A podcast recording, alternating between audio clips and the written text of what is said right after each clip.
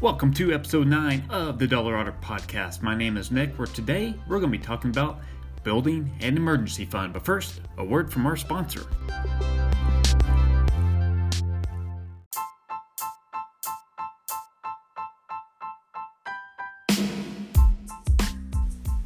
Alright, so today, as I mentioned, we're going to be talking about building an emergency fund. The first thing is why do you need to build such a fund? Well, the name kind of speaks for itself for emergencies. Because what happens when you don't have a fund dedicated for such emergency events? For instance, if you were to get a flat tire or if there was a say an unexpected medical bill that came in the mail, say for $1500, how would you pay for that right now? The average American doesn't have but a couple thousand dollars taped to their name. In fact, most, I think it was what's the latest report that I saw? Three fourths of America currently lives paycheck to paycheck.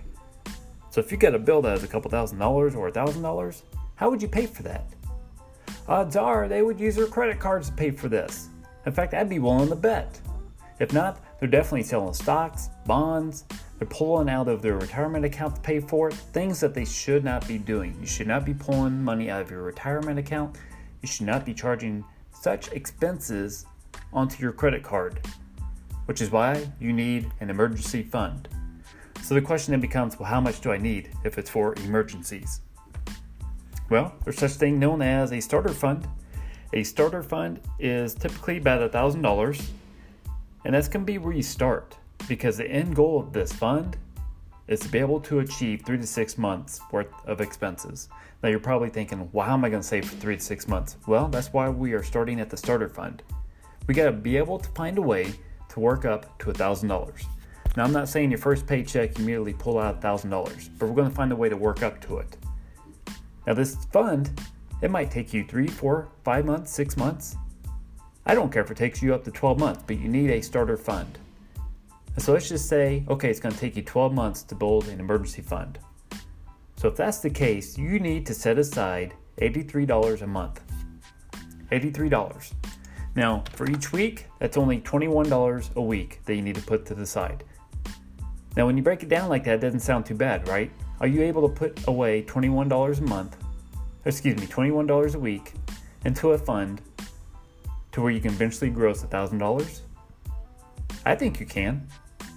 What did you spend this week that cost 4 or $5? Is there something that you can reduce that you can cut? Was there a way that maybe clip coupons to get to that? Now, many of you, I guarantee that you can save $83 a month. You just need to look at your expenses and funds and figure out the way to do it. Because what's going to happen is, even let's say it takes you 12 months and you're able to save $83 a month. Once you hit that $1,000, you need to figure out okay, so now that I've got this, what do I need to do? Well, I can tell you what not to do. You don't need to touch that. And so from there, you need to set a goal of okay, now I need to save three to six months. And you need to figure out what that is. How much do you make a month?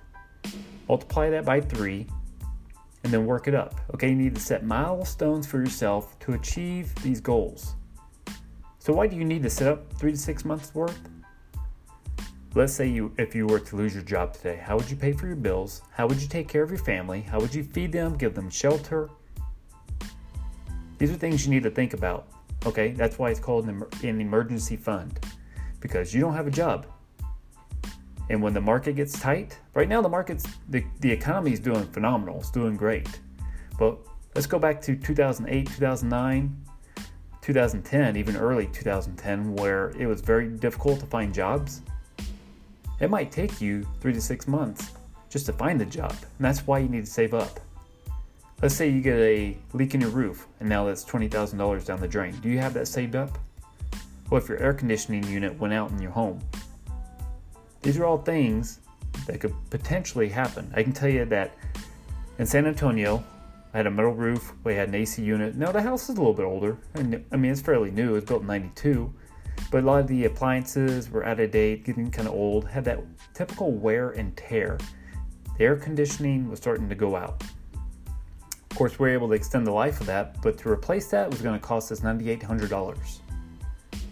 And so, had that gone out at that point in time, where would we have pulled that from? we would have pulled it out of our savings because that's where we had it. Now, that wasn't really an emergency fund, that was our savings account because we didn't have an emergency fund set to the side, which is why I want to highly encourage you to start saving. All right, when you start thinking big, you're thinking, okay, wow, I got to save five to six thousand dollars a month. Let's do baby steps. Let's go small because that's how much you need to save. $83 a month is what I need to save. So then, how do you find the money if you can't get $83 or $81 a month to save? Find ways to make extra cash. Do you have some things around your home you could sell? Maybe you need to go yard selling. Pick up a few items for 50 cents to a dollar. Turn around, sell that on eBay. Maybe even mark Facebook Marketplace. You can even go to Goodwill. Craigslist has a free items list. These are ways that you can quickly turn a profit to get you to that goal. Those are a couple things you need to think about. But what I would also highly encourage you to do is open up another checking account, label that as emergency fund, and you can get free checking accounts. There's a bunch of them out there. In fact, if you go to my website, I have links to USAA where you can get a free checking account as long as you have somebody in your family who is a military member.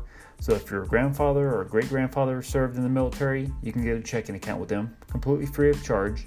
And you just slowly start putting that money away into that account where you don't touch it. Now, once you reach that amount, you just keep building it, keep building it on. Now, once you hit up to three to six months, that's when you need to start looking at other ways of okay, now I've reached that maximum goal. What do I do from there? Well, once you hit six months worth of expenses, start looking at other ways to save and invest that money. Are you debt free? If you're not debt free, start using that money now that's outside of that emergency fund, start paying off that debt. If you don't have any debt, start using it towards retirement. Maybe a college savings plan, 529. These are all different ways to help you manage your money properly and start building up the work up towards that emergency fund. Okay. Now I have a free course right now. If you go to my website on dollarauto.com, it is how to understand mutual funds, college savings plans. These are links to that. I also have a course right now that's for $39 on how to fix your household finances. Okay, so if you go to dollarauto.teachable.com, also go to my website at dollarauto.com. It's going to take you straight there. But if you use promo code Facebook5, you can take the course for $5. Now it's only going to be, that promo code is going to be good for a couple months. So if it's something you're interested in, take advantage of it. It is several different units. I got a lot of free materials. I have a free ebook, free budget templates for you guys to go and really just collect that material. But it, if you're looking for the website itself, go to dollarauto.teachable.com and you'll see the free courses on there. You'll see this course here that's $39. But like I said, if you use the promo code Facebook5, you can take the class for $5. Okay, lots of different units. I think you're going to get a lot of value out of it. Uh, it took me a lot of time, a lot of hard work to really kind of put this course together. Courses are not easy. It takes a lot of time because you really want to put a lot of value added information in there. Make sure that those who are taking it can get a lot of value out of it. So, as always, if you guys have any questions, shoot me an email at nick at dollarauto.com. And I want to thank you so much for listening to this podcast. And you guys have a wonderful and blessed day. Thank you.